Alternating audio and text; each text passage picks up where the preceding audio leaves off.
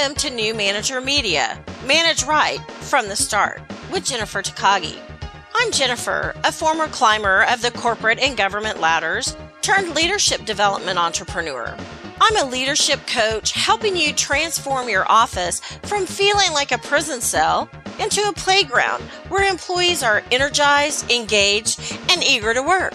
Stress is reduced, productivity is increased, communication is seamless because playgrounds are much more fun than cubicle cells.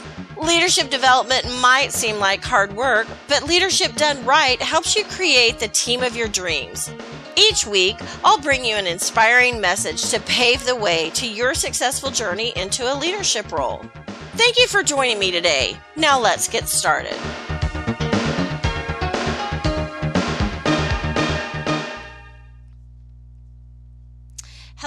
I'm Jennifer Takagi with New Manager Media, and today I want to talk about a chapter of my book, Address the Stress, called Pray, Meditate, and Be Grateful. For some of you, this might seem a little bit touchy feely and really outside the corp- corporate world, but the reality is you really need to take time to stop the chatter in your mind because by doing that, you can come up with some really great solutions to your problems.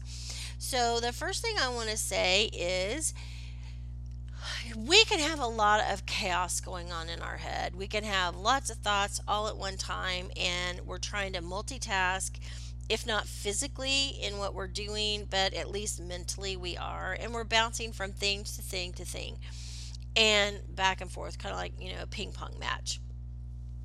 So, the benefit of praying or meditating is to stop that chaos in your mind. It's being quiet, it's letting everything settle, it's taking deep breaths, and let your mind be quiet and still.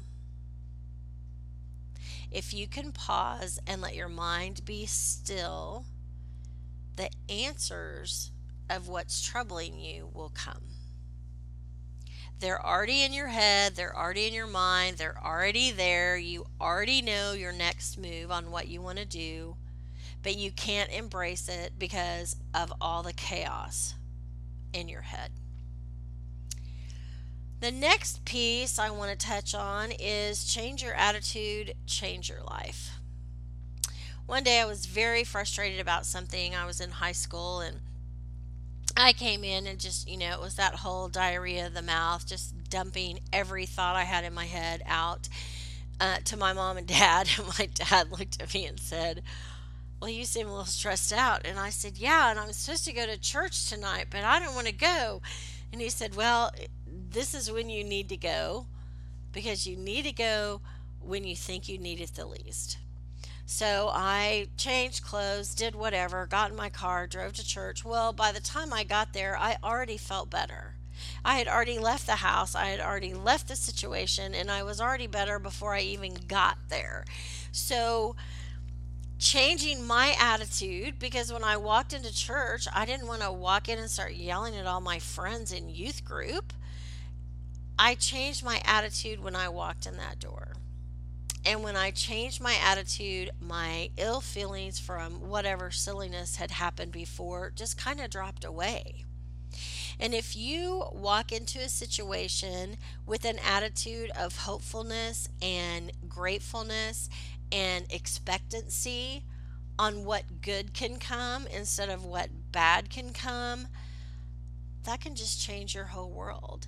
Marianne Williamson said in her book, I believe it's called um, A Course in Miracles, was that we expect miracles to be something huge and great, and huge and great miracles do happen every day, but the miracles that really are profound are a change in your perspective or your perception.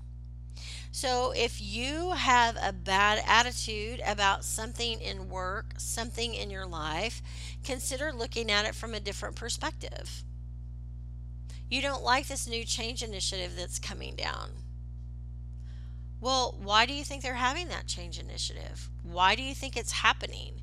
Is there somebody within the organization you can talk to about it to get clear on what's happening?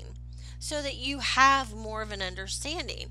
Because if you understand the change initiative that's happening, then you might have a better shot at changing your attitude when you have more understanding. You do have complete control over your attitude. You can choose how you want to respond to things and how you want to be portrayed and how you want other people to perceive you. The last thing I want to talk about is being grateful. And through being grateful, you rejuvenate your body, your mind, and your soul so that you can just conquer the world, conquer the office, conquer your house, conquer it all. There are studies and studies and studies and examples that are just a multitude of examples on how being grateful affects your whole body. If you can list three things you're grateful for before you go to bed at night, you will sleep better. You will wake up more rejuvenated. You'll wake up with a more optimistic outlook on the life and your day. So, what is it that you're grateful for? And you can get your really um, great ideas out there and you can break it down even further. Like, I'm grateful for my house. Okay, well, I'm grateful for my house, but I'm also grateful for my furniture. And I'm grateful for the people who built my house. And I'm grateful for people who um, built my furniture. I, I mean, you can get your list of gratitude just so deeply ingrained that it becomes a habit of saying what you're grateful for. When you get in the car to go to work in the morning, I had a friend who used to complain every single Sunday when we were at the lake that she had to go to work the next day. And she didn't want to go to work. And finally, after hearing this, I don't know how many, you know, weekends in a row, I said, Hey, wait a minute. You go to work so you can pay to come to the lake and have fun with all your friends and family.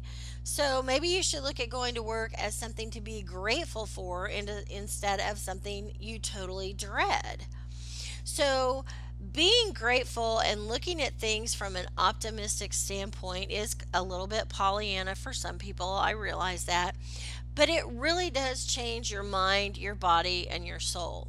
You need to be grateful for what you have.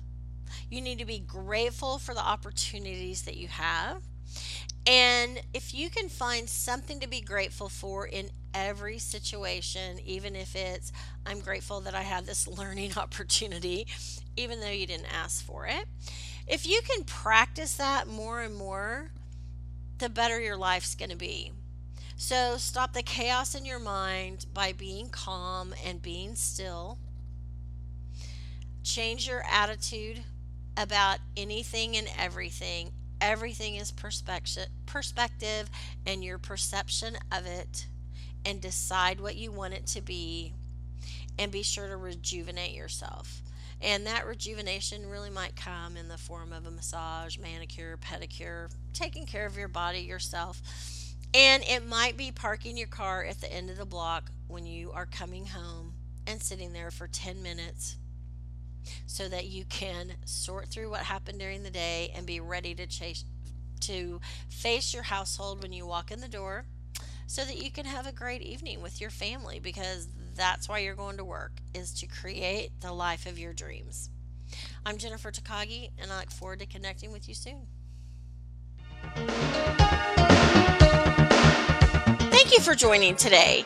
Please hop on over to iTunes to leave us a review and share our channel with your friends and family.